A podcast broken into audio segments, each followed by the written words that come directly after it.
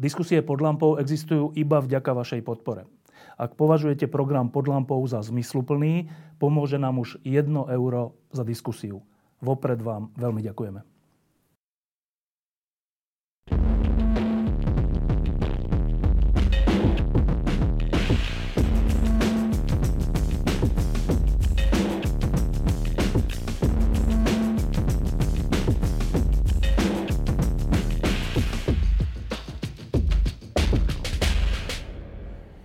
Zase sme na Slovensku pred e, takým pocitom, že čo sa na nás valí.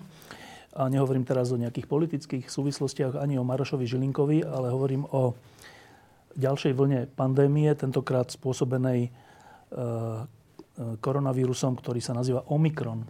To je teda variant koronavírusu, o ktorom sa budeme dnes e, podrobnejšie rozprávať, aj v zmysle toho, čo nás čaká, e, aj v zmysle toho, kedy sa to skončí a a, a čo vlastne ten Omikron dokáže, respektíve ako ho vieme možno aj využiť. Ale ešte predtým e, máme tu hostia totiž, ktorý práve dnes, teraz, pred pár hodinami e, nám povedal, teraz v štúdiu, že pred pár hodinami zaznamenali so svojimi kolegami veľký vedecký úspech. Tak e, nech sa páči prezentácia Slovensk- úspechu slovenskej vedy. Ďakujem veľmi pekne za pozvanie. Som veľmi rád, že môžem dnes ohlásiť túto výbornú správu. Jednak pre náš tým, pre e, týmy, ktoré s nami spolupracovali, či to bola Slovenská akadémia vied, Česká akadémia vied alebo Univerzita Komenského, že sa nám napokon podarilo dostať e, naše výsledky do veľmi prestížneho časopisu, ktorý označujeme ako elektronickú podobu Lancet kde sa produkujú alebo kde sa publikujú hlavne tie predklinické dáta rôzneho charakteru, či nie je to zamerané len, len na COVID. A v našom prípade išlo o terapeutické protilátky, ktoré majú veľký potenciál liečiť ľudí a zachraňovať životy. A s veľkou radosťou môžem povedať, že sme vlastne identifikovali aj to, že sú schopné zabrániť šíreniu Omikronu čo zatiaľ málo ktorá protilátka, ktorá je v súčasnosti na trhu dokáže. Dokonca voľná väčšina z nich je už prakticky mimo hry, čiže v okamihu, keď sa Omikron objaví na Slovensku alebo kdekoľvek, tak väčšina z tých protilátok už e, bude mať troška obmedzené možnosti terapeutické. A v našom prípade môžem teda s radosťou povedať, že e, minimálne jedna z tých dvoch protilátok, ktoré máme dnes k dispozícii, je plne funkčná a rozpozná Omikron a už len čakáme na ďalšie dodatočné dáta z Českej republiky, ktoré potvrdia, že skutočne je schopná vyblokovať aj živý vírus. Tak len aby ľudia rozumeli, tak teraz sa objavila v posledných dňoch a týždňoch správa, že tie monoklonálne protilátky, to sú tie protilátky, ktoré e, dávajú e, lekári v nemocniciach, keď, je, e, teda, keď hrozí ťažší priebeh. A to sú protilátky, ktoré nemá človek, ale dostane ich a zachraňujú ho pred ťažším priebehom covidu, tak bola správa, že tie už, čo sa týka Omikronu, ani len nebudú používané, keďže sú na Omikron neúčinné. A ty teda hovoríš, že my tu na Slovensku a v Česku sme vyvinuli ako keby nové protilátky, ktoré sú účinné aj na Omikron? Áno, a, a asi by som to celé zafokusoval, že to bolo priamo na Slovensku, lebo českí kolegovia nám skôr pomáhali e, s testami na zvieratách, ale celý ten nápad, celý ten koncept vznikol, vznikol na Slovensku e, v našej firme Axon Neuroscience plus e, Neurobiologický ústav. A tým, že sme mali výbornú spoluprácu s Borisom Klempom, tak sme vedeli veľmi rýchlo, ako to testovať na tých prichádzajúcich variantoch, ktoré, ktoré boli na Slovensku. A vďaka tej českej spolupráci sme si hovorili, že to priamo v živom modeli dokáže zablokovať vírus a ochrániť tie zvieratá pred e, smrťou. Čiže máme v rukách pomerne silné dáta. Teraz nás samozrejme čaká ešte dlhá cesta od, od toho výskumu e, do tej komercie. Ale my, my si veríme, lebo hneď na začiatku sme uh, vlastne identifikovali ten potenciál tých protilátok a teraz už len ho zveľaďujeme. Dobre, a teda úplne dobrá správa by to bola vtedy, teda ona je to samo o sebe dobrá správa, že sa niečo také podarí na Slovensku, ale uh, ešte lepšia správa by bola, keby to znamenalo, že máme tie nové protilátky k dispozícii e, na aplikáciu normálne v nemocniciach, ale tomu teda asi bude ešte predchádzať klinické skúšanie aj na ľuďoch a potom ešte nejaké schvalovanie, čiže asi to nebude mesiac, dva. Mne je trocha ľúto, lebo my sme tie protilátky vlastne mali k dispozícii už začiatkom roku a my sme sa pokúšali získať nejaké financovanie e, zo, zo strany nášho štátu. Začiatkom ktorého roku? Tohto, e, pardon, v roku Minulého. 2021. Pardon, 2021 a, a žiaľ, bolo nám povedané, že neveria v Slovensku vedu, že nemyslia si, že by sme tu mohli urobiť niečo lepšie ako to, čo už vniklo v zahraničí, čiže my sme tú podporu žiaľ nedostali. Hoci na druhej strane musím povedať, že sme stretli obrovské množstvo ľudí, ktorí nás chceli podporiť, ale nemali ten potenciál v rukách. A, a tým pádom sme tak troška strátili ten čas, čo je mi veľmi ľúto, lebo dnes tie protilátky mohli byť už v prvej fáze klinického skúšania, už mohli byť na Slovensku. A to sú také tie slovenské stratené šance, ktoré tu občas vidíme. Dobre, tak možno ešte jedna otázka k tomu. E, to klinické skúšanie sa môže diať e, napríklad v nejakom štáte, v tomto prípade na Slovensku. To by bola zase dobrá správa, že sa to dá v úzovkách urýchliť, teda, teda že by sa to na Slovensku používalo už ako klinická štúdia, čo by pomáhalo ľuďom. Je to možné? Áno, je to, tak to bolo vlastne nastavené, že že, že už to začiatočné štádium testovania by prebiehalo na Slovensku a už by sme vlastne mohli tým ľuďom pomáhať. A to by pripadalo do úvahy kedy? Uh, pôvodne sme to mali nastavené tak, že keby sme získali to financovanie, tak už vlastne v týchto dňoch by prebiehalo to, to testovanie a dnes musíme zháňať vlastne za hranicami Slovenska tie financie. Uh, máme nejaké dvere otvorené do Spojených štátov, uvidíme, že ako sa nám to podarí celé zrýchliť. Čiže ešte v tejto vlne to asi nebude, že? V tejto vlne to určite nebude, lebo tam nás čaká ešte jeden taký dôležitý proces a, a to sú toxikologické testy, kedy vlastne musíme na zvieratách zistiť, či náhodou sú tam nie, nie nejaké potenciálne nežiaduce účinky. A, a oko, okolo toho samozrejme samotná výroba a to je proces, ktorý trvá niekoľko mesiacov. Takže... Dobre, ale teda na záver úplne, že uh, tieto nové protilátky, ktoré sa vyvinuli, môžem povedať tak, že na Slovensku, asi áno, e, budú predpokladáte, alebo ty predpokladáš, že budú účinné aj na ďalšie a ďalšie varianty? Máme o tej, e, lebo je to kombinácia dvoch protilátok. E, o tej jednej protilátke zdá sa, že bude mať ten potenciál byť stále účinná aj v tých nových variantoch, lebo rozpoznáva také špecifické miesto, ktoré ako keby bolo chránené pred tými mutáciami. E, takže tá pravdepodobnosť, že bude vyblokovaná, tu vždy samozrejme nejaká je, ale si myslíme, že, že to zvládne. Dobre, tak to je dobrá správa. No a teraz k samotnému tomu Omikronu, ktorým, ktorým slovíčkom sa budeme teraz uh, nasledujúce týždne asi na Slovensku dosť uh, venovať a trápiť. Tak najprv úplne zjednodušene povedzme, čo je to ten Omikron. Omikron je nový variant uh, SARS-CoV-2, uh, ktorý prešiel pomerne veľmi výraznou zmenou svojho ošatenia, teda tých bielkovín, ktoré sú na jeho povrchu. Tých zmien je ďaleko viacej, ako to bolo v prípade iných variantov, čo nám hovorí o tom, že on musel prechádzať dlhodobo nejakým vývojom a že ho vlastne identifikovali ako keby už v nejakej neskorej fáze. A celé sa to odohrávalo pravdepodobne teda v, v Afrike, v Južnej Afrike. A, tým, že je tam toľko zmien, tak e, to spôsobuje trocha problémy s imunitným systémom, lebo on si zvykol na tie predchádzajúce varianty, nejakým spôsobom sa nastavil, vyprodukoval si protilátky, uložil si to do pamäte. A zrazu ako keby sa stretáva s nejakou novou e, entitou, ktorá mu je čiastočne známa, akože našťastie to nie je, že to je niečo úplne nového. Ale má trocha problémy e, možno na tom začiatku úplne ustať ten, ten tlak toho vírusu a vďaka tomu ten vírus sa môže pomerne rýchlo šíriť. Dobre, čiže e, ke, ak, ako sme sa už za tie roky dva naučili, tak koronavírus je tá gula, na ktorej sú tie výbežky. Mm-hmm. A tie výbežky to je to, na ktorých sú tie zmeny? Tie, no, ono, ono je to tak, že ono to vlastne pozostáva z viacerých bielkovín a to, čo my vidíme, vlastne tie tyčky, ktoré, alebo tie trne, ktoré z toho tyč, e, trčia, to je jeden z nich, je S-proteín, ale potom sú tam ešte ďalšie proteíny, ktoré vlastne tvor, tvoria tú gulu a potom ešte vo vnútri je ďalší proteín, ktorý obaluje tú genetickú informáciu.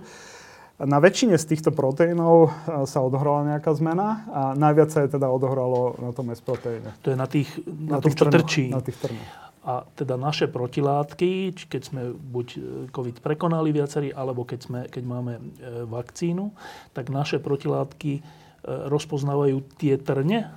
A tam je ten rozdiel medzi tým, že keď, keď sme prekonali infekciu, tak uh, vlastne sa spracoval celý vírus. To znamená všetky bielkoviny, ktoré sú tam. A že tých, máme protilátky na všetky a tých, bielkoviny. Tých je vlastne, tak, myslím, že 30, ak dobre počítam.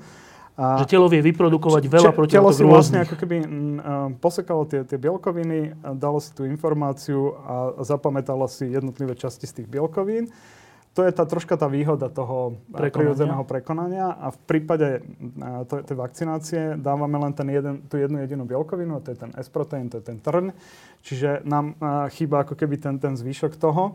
A čo práve je ten, ten otáznik, že, že či to potom perspektívne pre nás bude stačiť eh, v tých ďalších vlnách, alebo bude naozaj potrebné sa pravidelne preočkovať, lebo stále to vykrývame len cez túto jednu bielkovinu. Dobre, to znamená, že tento Omikron, keď sa teda hovorí, že on obchádza e, našu imunitu doterajšiu, e, myslí sa tým, že obchádza naše vlastné protilátky a aj vakcín, aj tie, ktoré vznikli vakcináciou, že oboje? Ja by som nenazýval, že obchádza. Lebo to by znamenalo, že, že ho vôbec nerozpoznávame. Dobre. To, to našťastie nie je pravda. Uh, on v svojej prapodstate stále zostal v niektorých tých častiach uh, nezmenený, alebo nie je natoľko zmenený, aby ho imunitný systém nerozpoznal. To, čo sa tam deje a to, čo je perspektívne možno problematické, je vlastne tá oblasť, uh, pomocou ktorej sa ten trn naviaže na ten receptor. Uh, je to, je to taká veľmi zvláštna časť toho S-proteínu, ktorú my často popisujeme ako, ako vy, vysoké hory. Lebo vidíme tam štít, vidíme tam nejaké údolie, vidíme tam tú mesu, to je takéto ako keby skrojený štít. A čo je neuveriteľne zaujímavé pre ten imunitný systém, lebo on si selektívne potom vyberá. Lebo neplatí pravidlo, že on vlastne spracuje ako keby všetko, čo je na, tom, na tej bielkovine. On má niektoré obľúbené časti a niektoré menej obľúbené časti. A práve v tom je ten eh, zádrhol toho Omikronu, že on urobil veľa mutácií na tých veľmi obľúbených oblastiach toho imunitného systému. Čo potom znamená, že keď máme nejaké veľké množstvo protilátok, ktoré my sme vygenerovali proti vakcíne alebo proti predchádzajúcemu variantu, tak my čas z tých protilátok, a tá, tá časť je nemalá, je relatívne veľká, uh, nebude ten S-proteín rozpoznávať. Zrazu to pre neho bude úplne no, niečo nového ale stále tu máme ako keby ten zvyšok, ktorý je ešte k dispozícii, ktorým si vypomáhame. A vlastne v tom je tá stratégia dnešného doočkovávania a dávania tej, tej tretej dávky, že sa snažíme si vlastne všetky tie celkové hladiny posúvať hore, aby ta, tá menšia časť, ktorá nám tam zostala k dispozícii, bola dostatočne početná na to, aby, aby e, ochránila nás pred e, tým Omikronom. Čiže toto, čo si teraz povedal, vysvetľuje, že ak aj máme dve či tri dávky, tak Omikron spôsobí, že sa infikujeme, ale tie protilátky, tie, tá časť tých protilátok ho skôr alebo neskôr identifikuje a zlikviduje, čiže nebudeme mať ťažký priebeh. To je vlastne to vysvetlenie? V princípe áno, ale myslím si, že dnes sme ešte není tak ďaleko, aby sme to vedeli takto zhodnotiť, pretože máme relatívne málo informácií o počte hospitalizovaných ľudí, o tom, koľko mali dávok za sebou, či mali imunitu. Toto je asi to najhoršie, čo nám chýba dnes, že my, nám chýbajú informácie o ľuďoch, ktorí sa dostali do nemocnice, či už boli očkovaní alebo prekonali, že ako boli na tom s imunitným systémom. To znamená, koľko mali protilátok, ako bola tá, to druhé rameno, tzv. bunková imunita. My toto nevieme a toto je, toto je myslím si, že tá najväčšia limitácia toho uh, dnešného pohľadu aj z hľadiska ďalšieho vývoja vakcín, lebo my to naozaj, toto je tá to, kde sa to bude lámať. Keď, keď naozaj pochopíme ten okamih, že prečo čas ľudí napriek vakcinácii končí hospitalizovaných a iná nie, a nie je to len tým, že majú tie komorbidity, lebo sú aj ľudia, ktorí majú tiež komorbidity a neskončia hospitalizovaní a sú infikovaní. Uh, je za tým ešte množstvo ďalších vecí, ktoré súvisia práve s tou imunitnou odpovedou. Toto je niečo, čo my dnes nevyhnutne potrebujeme pochopiť, lebo tým získame ako keby náskok voči, voči tomu e, vírusu, že sa vieme na to pripraviť ďalšími strategickými krokmi. E, zaujímavé na tom je, že celý svet to dva roky rieši veľmi intenzívne, vrátane celosvetovej vedeckej obce. A to, čo si teraz povedal, vlastne hovorí, že zrejme je to tak komplikovaná vec, celá tá imunita, odpoveď, mutácie a odpoveď na mutácie, že ani tie najlepšie mozgy za dva roky ešte nemajú úplné odpovede. Ja si skôr myslím, že ako keby nebolo dostatočne dobre organizovaný ten, eh, ten imunologický pohľad na to. Nechcem to zo všeobecnovať, lebo v mnohých oblastiach sa urobilo obrovské množstvo roboty, ale tu mi, tu mi absentuje vlastne ten prístup, eh, že robím nejaké ako keby rozsiahlejšie štúdie, kde sledujem veľké množstvo ľudí a tých potom dosledovam, až pokým, pokým nie sú hospitalizovaní a robím um, sledovanie skutočne celého spektra tej imunitnej odpovede, nielen tie protilátky, lebo to nie je úplne dostačujúca informácia. A všetko, čo vidím, čo sa publikuje, tak je to, ja neviem, 40 ľudí, 50 ľudí. To sú strašne nevypovedné čísla. Čiže my, my naozaj potrebujeme, aby možno boli štátom riadené alebo firmami riadené takéto veľké štúdie, ktoré nám túto informáciu dajú, lebo my bez nej nevieme, že či uh, sú tieto RNA vakcíny dostatočne dobré z dlhodobého hľadiska, lebo o tom sa dnes bavíme, alebo potrebujeme vakcíny, ktoré sa budú viacej podobať na ten originálny vírus, ktoré nám dajú dlhodobejšiu ochranu potom. No, e, teraz asi každého zaujíma niekoľko otázok. Tak prvá. E, objavuje sa v, vo verejnej debate, nielen na Slovensku, ale celosvetovo, že že Omikronu, keď to úplne zjednoduším, sa nevyhne takmer nikto. V zmysle e, kontaktu s Omikronom, možno aj istej miere infekcie, slabšej či silnejšej. To je zlá správa, lebo to si každý povie, že je, tak teraz, teraz ja budem infikovaný Omikronom, nech sa chránim, ako chránim. A niektorí veci hovoria, že áno. Tá lepšia správa, ktorá sa týka toho istého, je, že síce sa e, infikujeme, ale Omikron z podstaty e, spôsobuje ľahšie priebehy ako delta, teda predošlý variant, čo je zase dobrá správa, lebo to by dovedené do dôsledkov znamenalo, že dobre, tak všetci to nejakým spôsobom dostanú, slabším alebo silnejším, ale nakoniec budú všetci tým pádom imunizovaní, lebo nebudú mať ťažký priebeh, väčšina samozrejme, a tým pádom je to vlastne ako keby ďalšia vakcína, inými slovami. Tak ktorá z týchto dvoch strán tej istej správy je dôležitejšia.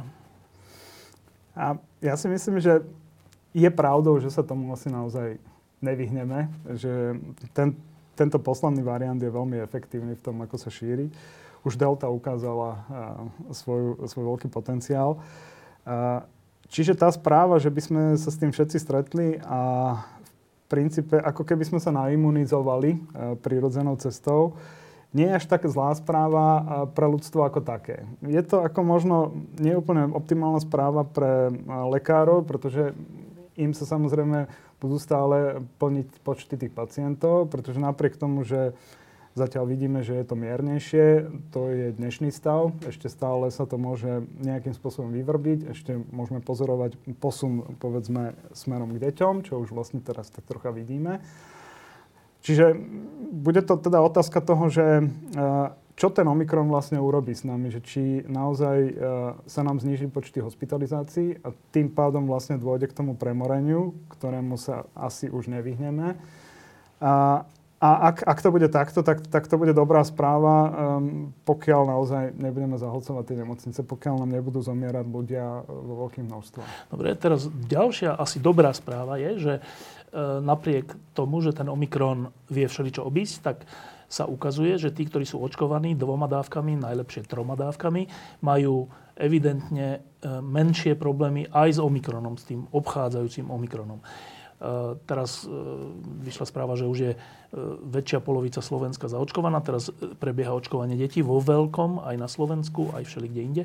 Čiže, čiže keď to rozdelíme, tak pre zaočkovaných správa, že prichádza Omikron na Slovensko v nasledujúcich dňoch, to bude teraz, e, zase nie je až taká hrozná.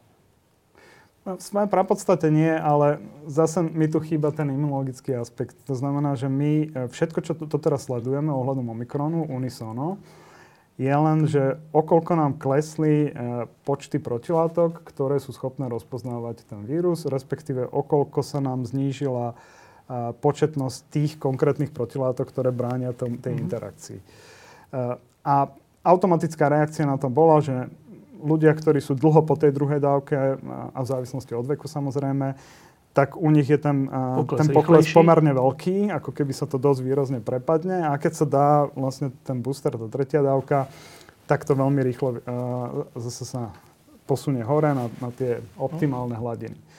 Otázka je, že do akej miery je to pre nás výpovedná hodnota, lebo je to len stále informácia o protilátkach, lebo stále my tu máme ešte v rukách veľmi dôležitú zbraň a to je vlastne tá bunková imunita, o ktorej my dnes vieme, že ona s tým Omikronom s najväčšou pravdepodobnosťou nebude mať veľké problémy, pretože oblasti, ktoré si vy, ona vyberá z toho vírusu, až tak veľmi zmenené nie sú. To znamená, že pre tých, ktorí sú vakcinovaní, aj tých, čo, čo prekonali, je to dobrá správa, že vždy tu budeme mať tú bunkovú imunitu, pokiaľ je u toho človeka teda dostatočne nabudená, ktorá nás bude um, chrániť minimálne predtým, aby sme boli hospitalizovaní. Dobre, čiže z tohto vyplýva, že stále trvá apel na ľudí, ktorí nie sú očkovaní, aby aj v súvislosti s Omikronom konali rýchlo. Či pre, už to ani nestihnú? Predovšetkým, predovšetkým tí ľudia, ktorí sú um, to súčasťou tej zraniteľnej populácie. A to teraz, myslím si, že my sme to stále zužovali len na tých starších ľudí. Lebo o tom teda vieme, že imunosenescencia po 50. roku života a tam máme množstvo informácií, že, že tam ten imunitný systém ťahá za kratší povraz. A, ale máme tu množstvo aj mladých ľudí, ktorí končia hm, hospitalizovaní ktorí zjavne majú nejaké imunologické problémy, že sa nedokážu e, brániť, brániť a nedokážu odolávať tomu vírusu. Možno je to aj tou dávkou, ktorú dostali. E, čiže e, tá, tá diskusia o tej zraniteľnej populácii by mala byť asi otvorenejšia. Asi by sme mali ukazovať na, na rôzne skupiny ľudí, ktorí majú nejaký, nejaký buď jasný defekt, alebo sami vedia o tom, že celý život trpeli problémami, ja neviem, s chrypkovými vírusmi, že boli pravidelne chorí a choroba trvala 3 týždne, čo je napríklad môj problém, a, tak v takom prípade ja som sa jednoznačne rozhodol pre to, pre to očkovanie, lebo to som urobil aj v prípade chrípky, že, že viem, že ten imunitný systém nie je asi dostatočne efektívny na tie vírusové infekcie. Z tohto hľadiska, lebo teraz tá diskusia všelikde beží a všelikde to už nie je len diskusia o povinnom očkovaní, či už povinnom očkovaní profesných skupín, alebo starších ľudí, alebo dokonca celej populácie, ako v Rakúsku. E, máš na to nejaký vyhranený názor? A, mám, na to, mám na to vyhranený názor. A, ja som v, tom, v tejto otázke taký trocha rebel. A, keďže som bol odchovaný punkovou hudbou, tak a, som bol zvyknutý rebelovať a ja hovorím, že ja som za povinné očkovanie v okamihu, keď dáme na stôl všetky argumenty. Nie som za povinné očkovanie, že lebo si myslím, že vakcína je jediné možné riešenie a je bezpečné. A hovorím to kvôli tomu, že máme tu rastúci trend ľudí, ktorí celý život boli za povinné očkovanie. Dávali si očkovať svoje deti, sú sami očkovaní a zrazu sa dostali do tej skupiny, ktorí očkovanie radikálne odmietajú. My keď ich prinútime, bez toho, aby sme im dali na stôl tie argumenty, tak my si koledujeme o to, že nám začne klesať očkovanie tých detí. A to už tak trocha začalo, a našťastie nie tak tragicky, ale už vidíme tie trendy, že tu teda sú... očkovanie proti iným chorobám. Proti iným chorobám. A potom už to nebude problém len so SARS-CoV-2, ale potom začneme mať problém aj s inými infekčnými chorobami. Preto hovorím, že toto je tak citlivá otázka, na ktorú sa treba dobre pripraviť a, a mať a, na to dostatočnú argumentáciu, a, a tu potom predložiť v tej diskusii, a, lebo v opačnom prípade sa nám to naozaj vymkne z rúk. Na to samozrejme položím proti otázku, že tých argumentov v prospech očkovania ešte nezaznelo dosť? A je tu ešte, je tu zo pár takých faktorov, o ktorých sa bavia aj odborníci. Čiže toto není, že antivaxerská sféra. A to je e, stratégia budúceho očkovania. A pretože pokiaľ my uh, budeme mať tento problém s RNA vakcínami, že my sa budeme musieť pravidelne preočkovať, uh, z nášho pohľadu je to potom terapeutické očkovanie, uh, nie preventívne, lebo to sa podáva na viacej krát. My sme zvyknutí v dospelosti podávať väčšinou tri dávky z, z tých vakcín, ktoré sa dávajú u tých, u tých dospelých, alebo, alebo dokonca aj menší počet. Na iné choroby teraz. Na iné ochorenia. A, a teraz, pokiaľ by sa stalo to, že my a na to práve nemáme tie, tie údaje, ktoré by sme potrebovali, že my budeme musieť teraz ľudí preočkovať, povedzme, po troch, štyroch, piatich mesiacoch, tak to už je imunologicky e, veľmi dôležitá otázka, pretože my im budeme v pravidelných intervaloch podávať to isté. A, lebo, teda lebo, lebo často ľudia hovorí, no však ale veď v prípade chrípky to dostávam raz za rok. No. Áno, ale to je úplne iná entita. Vždy nová. Vždy, vždy, vždy nejaký nový kmeň, ktorý je pre tú danú sezónu e, vybraný. To znamená, že e, ten imunitný systém dostáva ako keby stále niečo trocha odlišného. v tomto prípade bude dostávať stále to isté a my budeme strieľať tie protilátky stále do výšok. My v tejto chvíli ale nevieme povedať, že do akej doby to môžeme my ťahať, lebo ani um, povedzme bezpečnostné parametre my nemáme z tých klinických skúšaní. Tam boli otestované uh, dve dávky. Čiže uh, toto sú veci, ktoré by mali vlastne zodpovedať imunológovia. Povedať, OK, z hľadiska budúcnosti sa nebojíme. Uh, myslím si, že to, že to dáme a že pravidelné očkovanie, povedzme raz za 4-5 mesiacov, e, by nemuselo byť hrozbou, ale na to potrebujeme mať vlastne dostatočné argumenty. A to je presne to, kde sa dostávame dnes v tej diskusii, ktorá začína byť čoraz otvorenejšia a ja sa zúčastňujem na tých stretnutiach, ktoré organizuje Svetová zdravotnícká organizácia. A tam sa naozaj už otvorene hovorí o tom, že je čas, aby sme sa začali zamýšľať nad povedzme ďalšími typmi vakcín že aby sme nezotrvali len v tom, že je tu tá prvotná eufória e, z tých RNA vakcín, ktorá, je super, ktorá naozaj nám pomohla v tom začiatku e, klobúk dole za to, ako to zvládli tie firmy. Ale my teraz musíme sa dívať na to dlhodobé hľadisko. To znamená, musíme prísť s nejakým konceptom, ktorý nás bude dlhodobo chrániť pred tým, pred tým ochorením, napriek tomu, že sa bude v čase meniť. No, ale veď to mne sa zdá logické zatiaľ, že tak ako proti chrípke je očkovanie každý rok a je to očkovanie trocha pozmenenou vakcínou podľa toho, aký nový kmeň je tej chrípky, tak e, to ne, to, prečo by to nebolo tak, že aj táto vakcína bude vždy e, adaptovaná na nový koronavírus? Bolo by to optimálne, ale ako vidíme, zatiaľ sa to nedeje. Lebo? Čiže uh, neviem, či je to filozofiou tých daných firiem. Viem, že Moderna sa samozrejme pustila do toho, uh, venuje sa vývoju novej vakcíny, ktorá už zohľadňuje zmenu toho, toho vírusu. Len to si myslím, že to je presne tá otázka, že či sme schopní to tak rýchlo naladiť, aby, aby sme nabehli na ten režim, ktorý, ktorý vidíme v prípade uh, vakcín. A potom je to stále, že ako často sa budeme musieť preočkovať. Či to bude naozaj len razročné, alebo to budeme musieť robiť tak, že pre niektorých ľudí, ktorí sú povedzme starší a tam ten pokles je rýchly. Tam je naozaj akože, aspoň napríklad moje skúsenosti z nášho klinického skúšania boli, že po troch mesiacoch padali tie protilátky. Čiže ak, ak, ak toto bude tá argumentácia, a taká bola zatiaľ, čo sme videli, keď, keď si to dávali schváľovať tie firmy, tú tretiu dávku, že, že pozrite sa, ale klesajú nám tie protilátky, tak pokiaľ vždy to budeme takto robiť, tak počet tých vakcinácií môže byť pomerne veľký a to už môže byť naozaj niečo, čo by sme mali dneska zohľadňovať pri tej diskusii, či pôjdeme cestou povinného očkovania. Lebo ak pôjdeme, potom čo? Tí ľudia sa stopnú a povedia, že už ďalšiu dávku nechcem, lebo som si dal dve, vy ste povedali, že je to povinné, dobre, tak som, tak som išiel to cestou.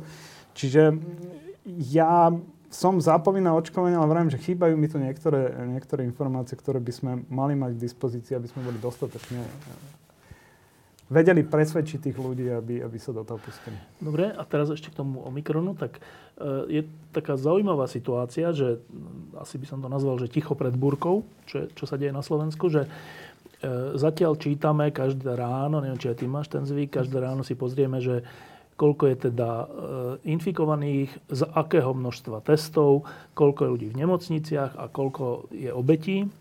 A zatiaľ z tých čísel nevidíme ten, ten nárast omikronovský, aký vidíme v Taliansku, v Anglicku, v Španielsku, v, hoci kde, v Amerike rekordy, milión denne. A to je zvláštna vec, že tu vedľa vo Viedni e, je už nad 50 e, omikronových e, prípadov. A my tu na Slovensku hovoríme o nejakých 10, 20, 100 prípadoch, čo sme v inej galaxii, však sme v tom istom svete, že tak Norbert Žilka si o tomto myslí čo?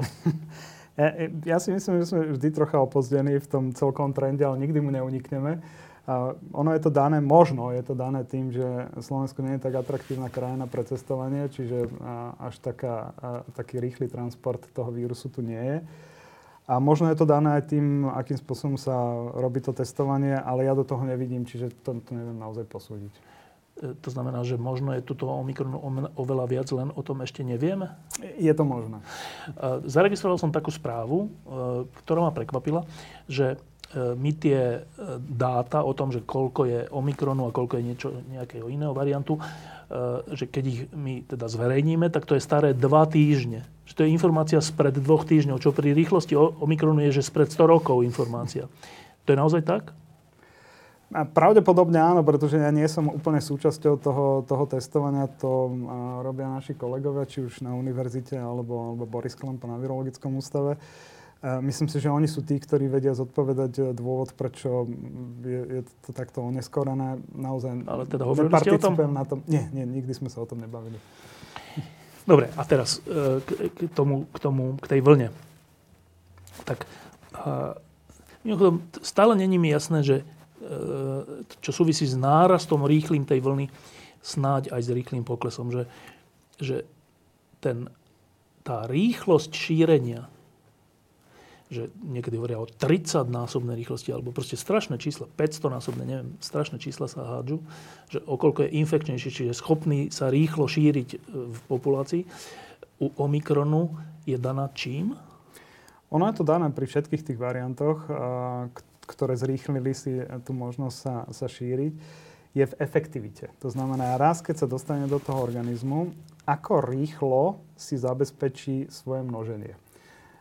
To znamená, že, lebo tam už na ňo číha, číha ten imunitný systém a v tom sa on zdokonaluje a vidíme to aj pri Omikrone, je, je rýchlosť naviazania na, toho receptor, na ten receptor, vysunutie toho fúzneho proteínu a vstúpenie dovnútra tej bunky. Ak toto on vie zrealizovať relatívne rýchlo, tak môže naštartovať množenie toho vírusu a tým pádom je ďaleko efektívnejší.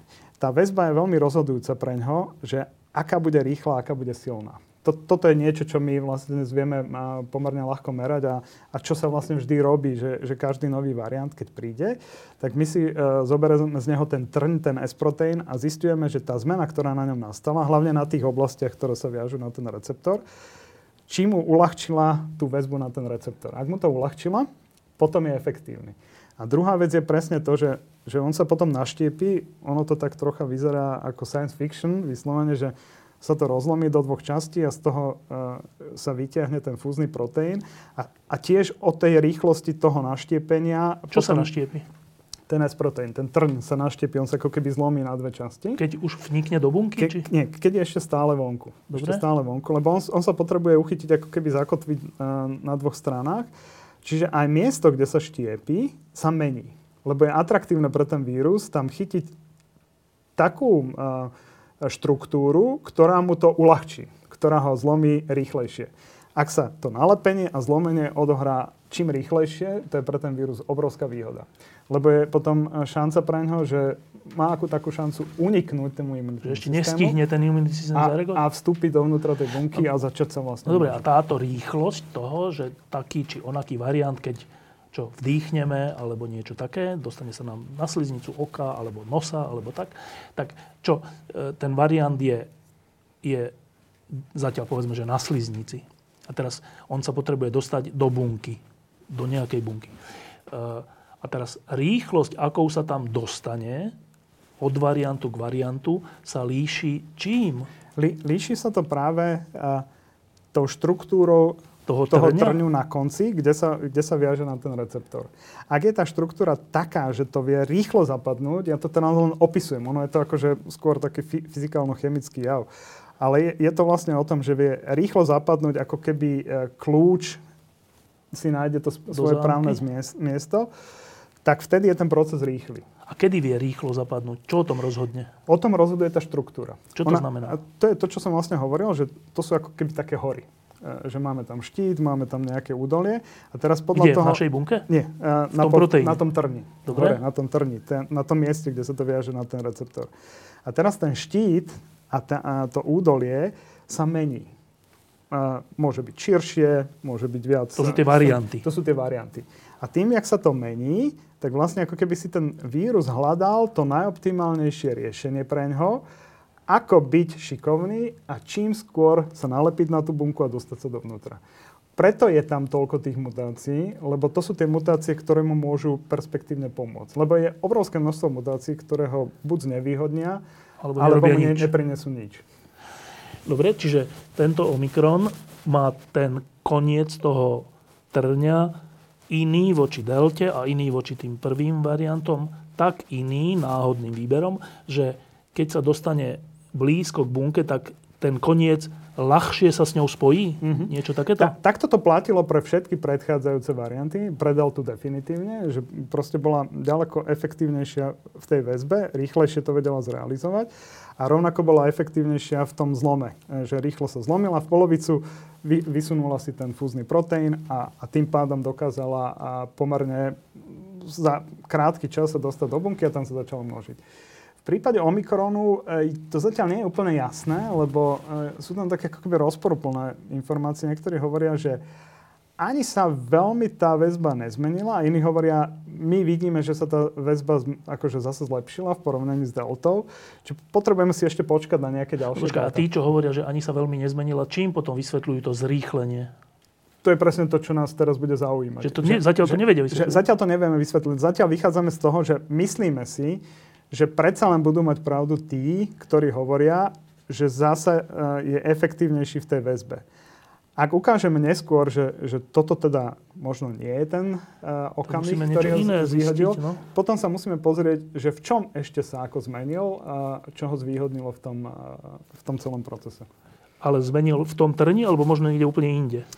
Najviac nás zaujíma ten trn, lebo ten trn je ten, ktorý komunikuje um, s tou bunkou na tom, na tom Čiže začiatku. asi tam to bude tam, zmenené. To je taká kotva, ktorú on vždycky si vyhodí, aby sa chytil na tú bunku. Dobre, druhá vec s týmto spojená je, že asi s tým súvisí. Jedna vec je rýchlosť, to znamená preložené do vašej vedeckej reči, e, schopnosť rýchlo sa uchytiť v našej bunke ktorou asi Omikron oplýva viac ako Delta a preto sa šíri 20 krát, 10 krát, 100 krát rýchlejšie.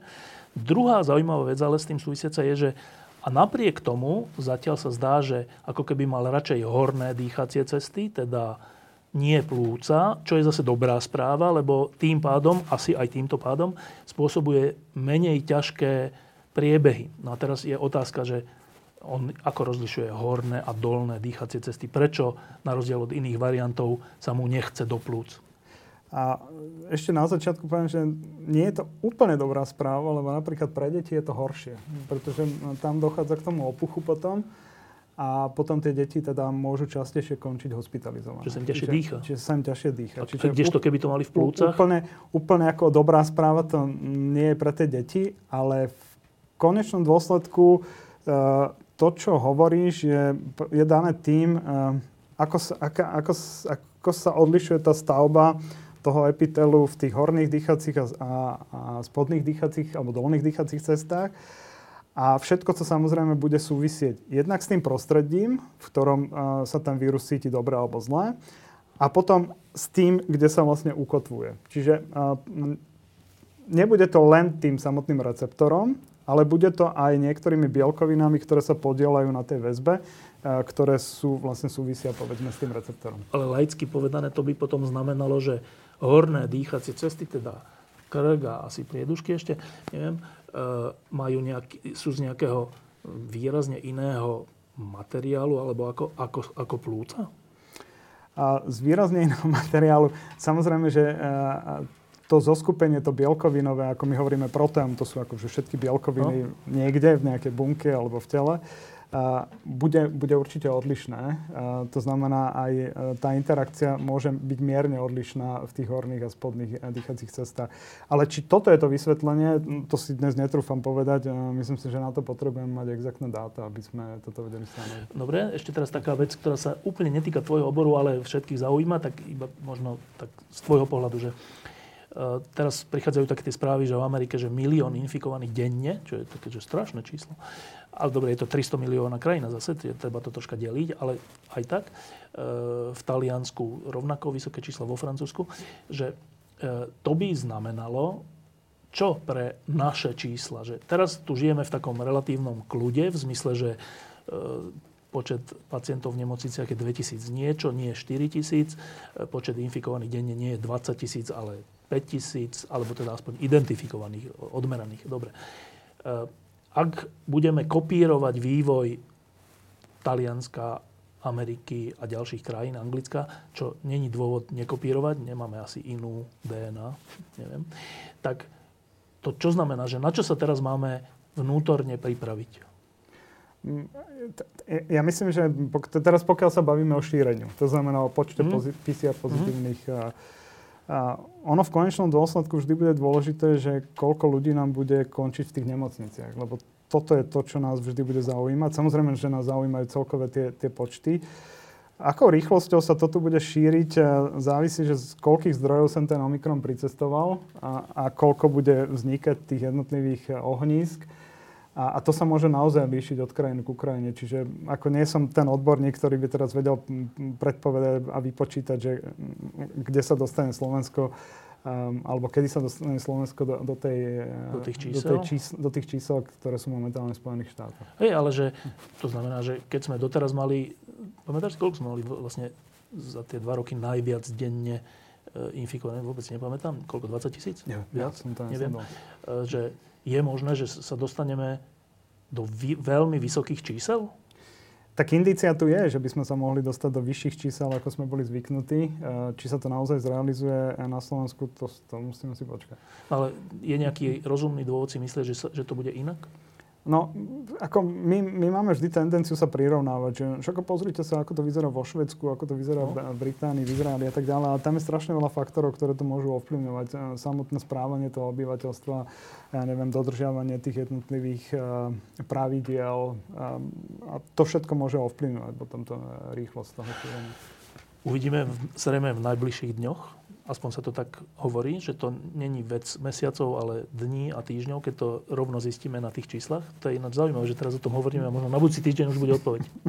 že? Možno, to je, no. no. Uh, no, ale tá, tá, zase tá odvrátená v tomto prípade dobrá správa je, že, že sa predpokladá, že tak, ako to rýchlo narastie, tak rovnako rýchlo to bude potom klesať, táto vlna. Že to nebude, že rýchlo to narastie a potom bude dlho tá, tá stolová hora, ale že to rýchlo klesne.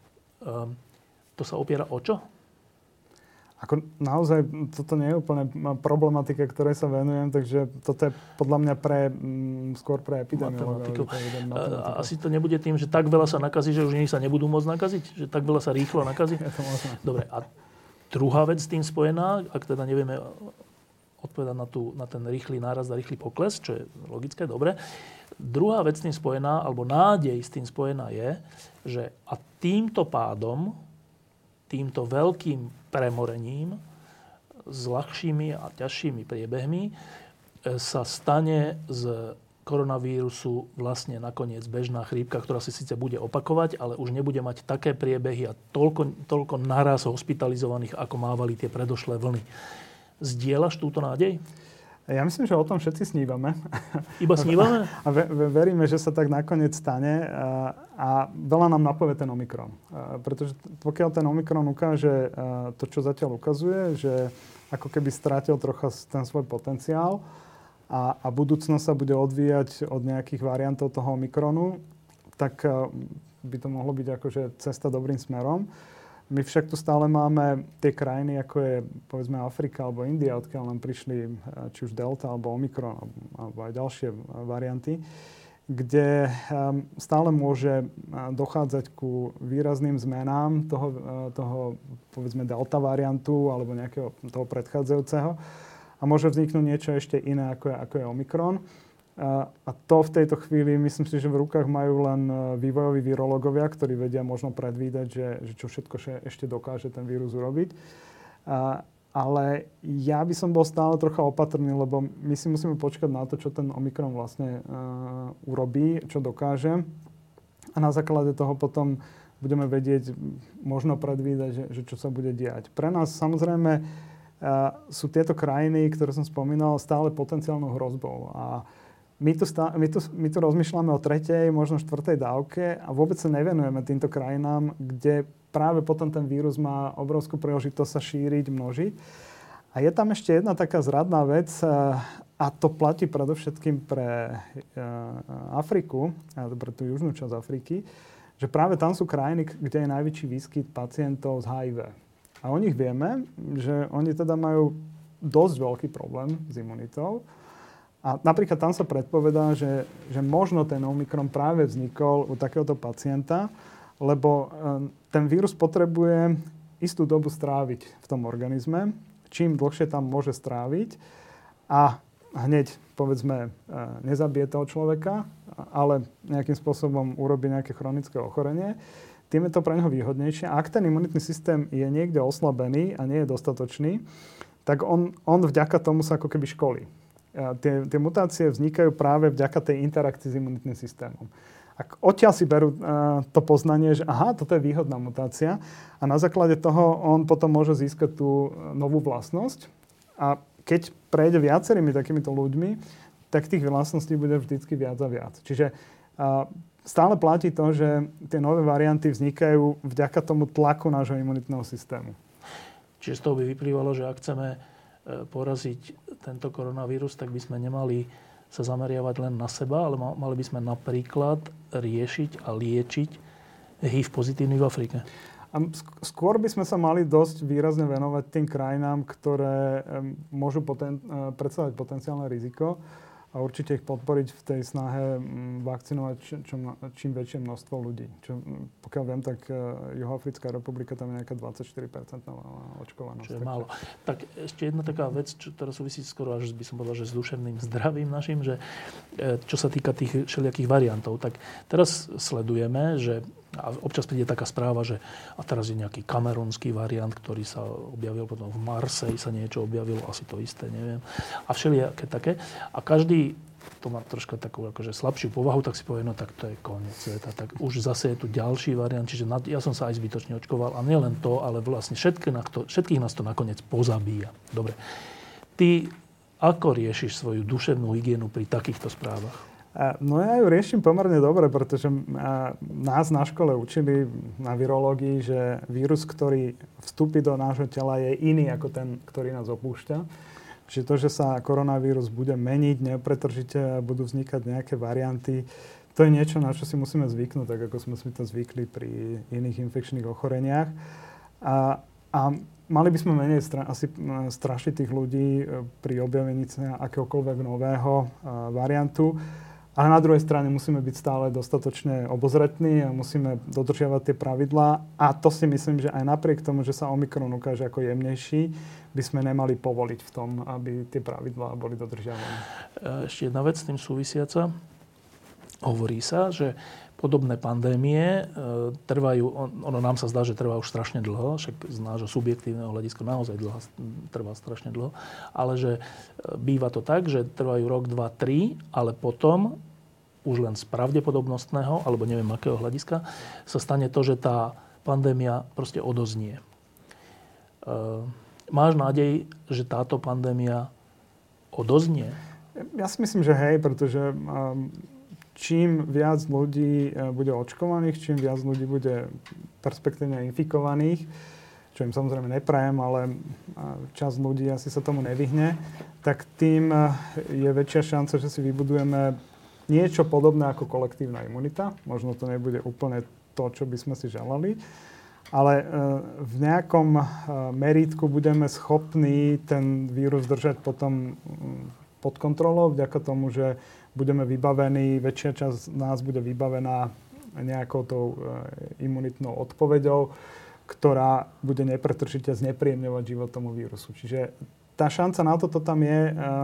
Ten vírus zasa nebu- nemá nekonečné možnosti v tých svojich zmenách. On, on niekde potom uh, môže robiť nejaké alternatívne uh, svoje pokusy, ale v princípe niekde nakoniec uh, ho ten náš imunitný systém dobehne a potom uh, to už pre neho bude ďaleko ťažšie um, sa posúvať do nejakých uh, nových variantov, ktoré by nám mohli znepríjemňovať. E, taký akože katastroficky zmýšľajúci človek, ktorí takí existujú, by teraz mohol podľahnúť takémuto dojmu, že, že dobre, tak tu vznikol nejaký vírus niekde v Číne, na nejakom trhovisku alebo kde.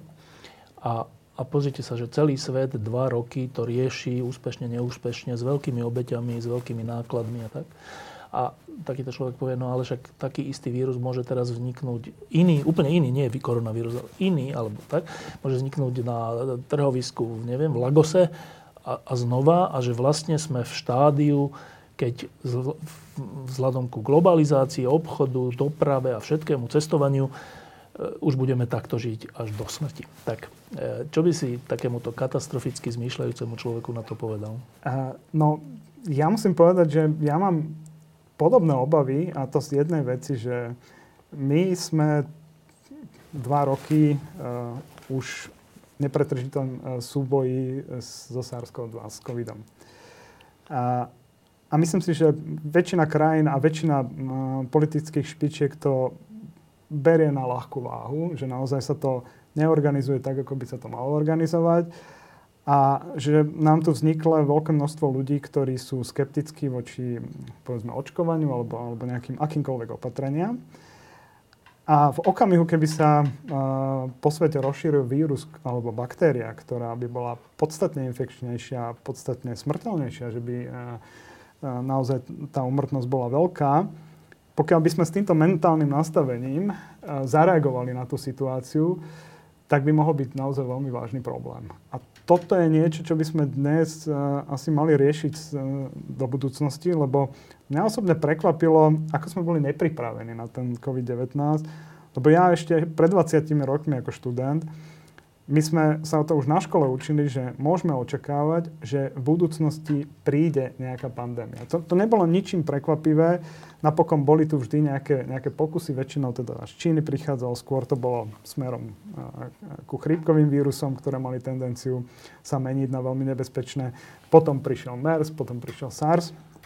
Čiže stále sme tu mali uh, nejakú potenciálnu hrozbu, ale keď sa len pozriem na Európsku úniu, tak vlastne vidím, že nebolo nič pripravené. Že sme nemali vôbec žiaden scenár na to, že ak sa niečo takého stane, tak budem postupovať následovne. Po prvé, po druhé, po tretie. A vlastne počas celých tých dvoch rokov sme nevideli nikdy nejaké, nejakú snahu o to, aby, aby sa niečo koordinovalo, aby sa aby, sa, aby si sadli, ja neviem, odborníci za jeden stôl a navrhli ten koncept nielen pre jednu krajinu, ale možno pre súbor tých krajín. Z tohto hľadiska ja to vidím veľmi nebezpečné, lebo ak sa naozaj nepoučíme, ak tu, ak tu nebude teraz ochota sa zamyslieť nad tým, že dobre, tak toto to sme zaplatili školné, veľmi bolestivé školné, ale môže byť aj horšie, tak e, tá budúcnosť pre nás môže byť e, trošku štiplavá. Ale ja, ja verím, ja som taký optimista, ja verím, že uh, tí ľudia, ktorí sú za to zodpovední, uh, že už budú hľadať tie riešenia pre tie, tie budúce pandémie. Napokon veľa sme sa naučili, to je veľká výhoda. Po všetkých stránkach, po to, ako to organizovať v jednotlivých krajinách, že, že sa tie vlády nebáli a urobili tie lockdowny, hoci to bolo veľmi politicky teda neatraktívne rozhodnutie že vznikli uh, vakcíny v priebehu pár mesiacov, že sa nám podarilo ľudí presvedčiť, že aby nemali z toho strach, že za tak uh, pre nich krátke obdobie uh, tie vakcíny považujeme za bezpečné a účinné. Čiže to je školné, ktoré sme zaplatili, ktoré sa nám môže v budúcnosti ako zísť. Uvidíme, že či to budeme dobre zužitkovať. Tak teraz je pred nami asi taký veľký pík, ktorý bude charakteristický Omikronom. Uvidíme. Možno už v pondelok budeme vedieť nejaké čísla alebo tak, to je úplne zaujímavé. Uh, snáď, alebo je pravdepodobné, že ten pík potom aj klesne, tak hovoria nejaké skúsenosti, uvidíme. Uh, máme január 2022. Uh, keď sa, keď sa teraz zamyslíš, že leto 2022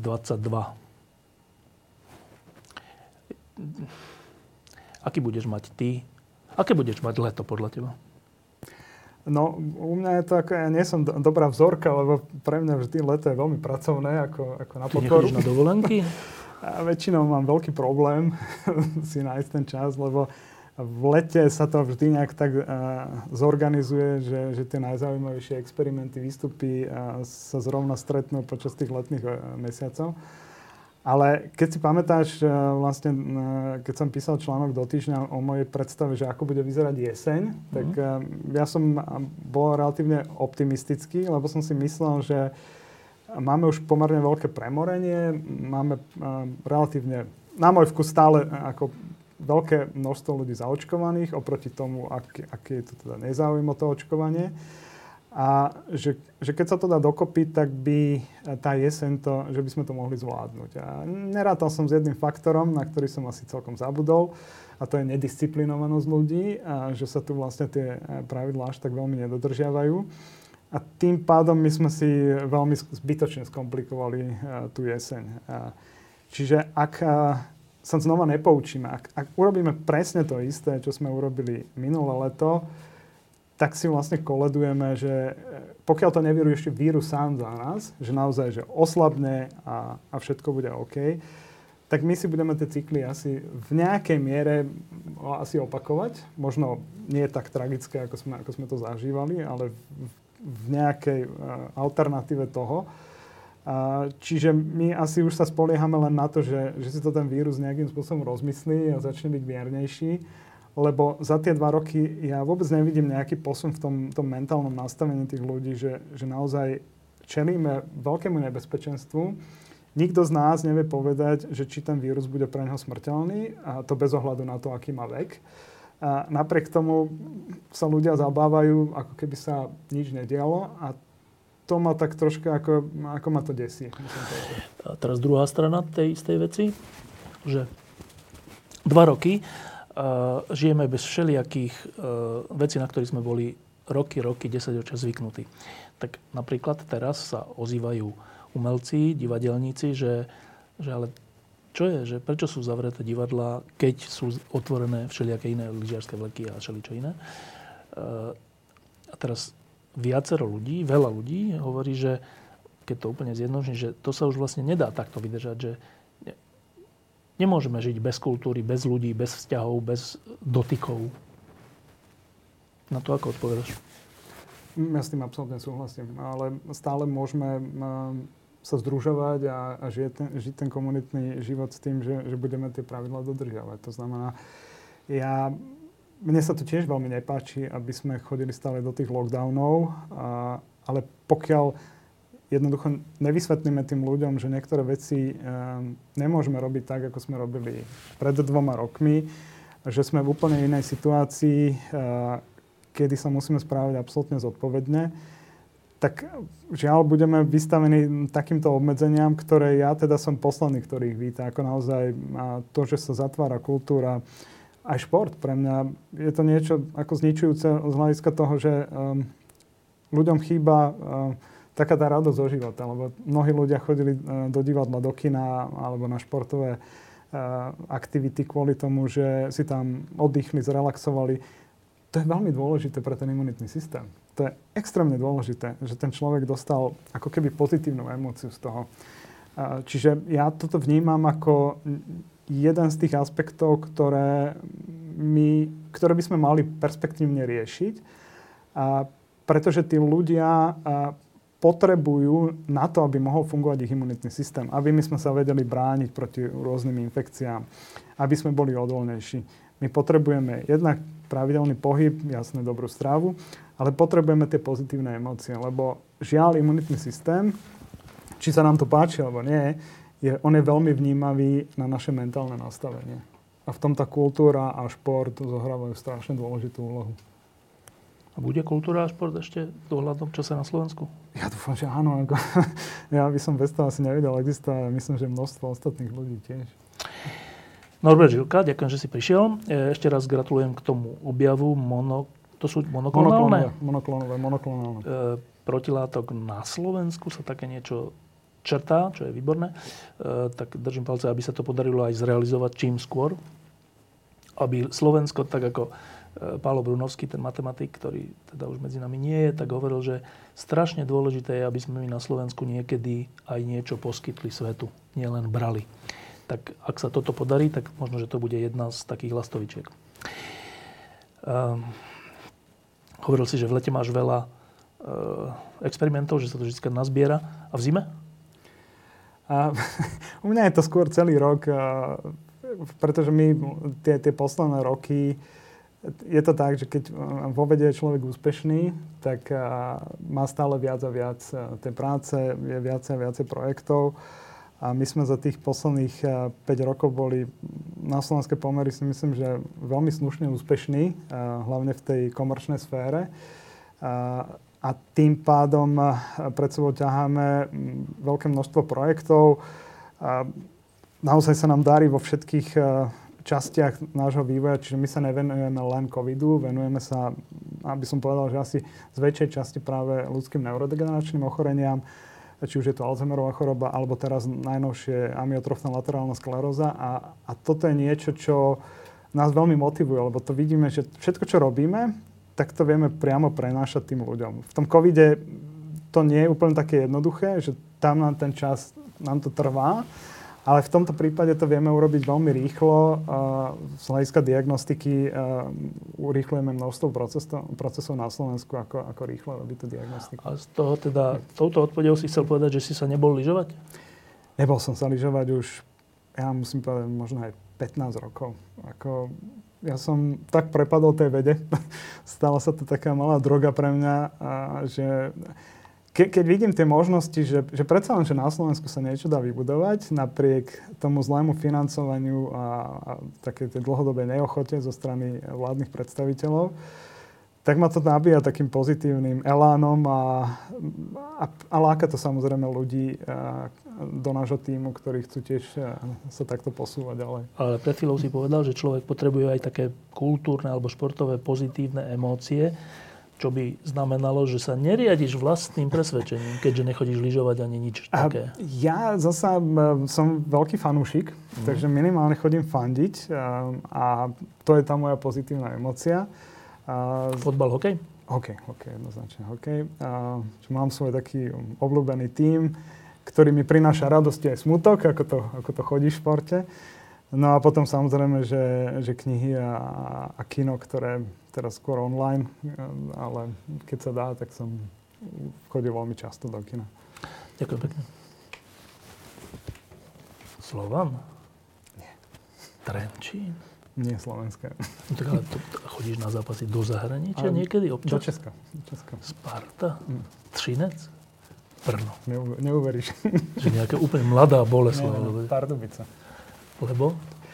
Od malička som im fandil. Lebo Hašek? Hašek, Šejba, to boli proste také ikony pre mňa. Takže normálne ideš na Pardubice na, na zápas? Mm, keď, keď boli vo finále, tak som išiel na finále. Takže ten, tam je ako najväčšia fanúšikovská základňa. Tam majú je, pekný nový štadión, No tam je pekný, majú našťastie nového majiteľa, takže po 8 rokoch tragických výsledkov konečne lepšie spávať. Sú dobré na tom teraz?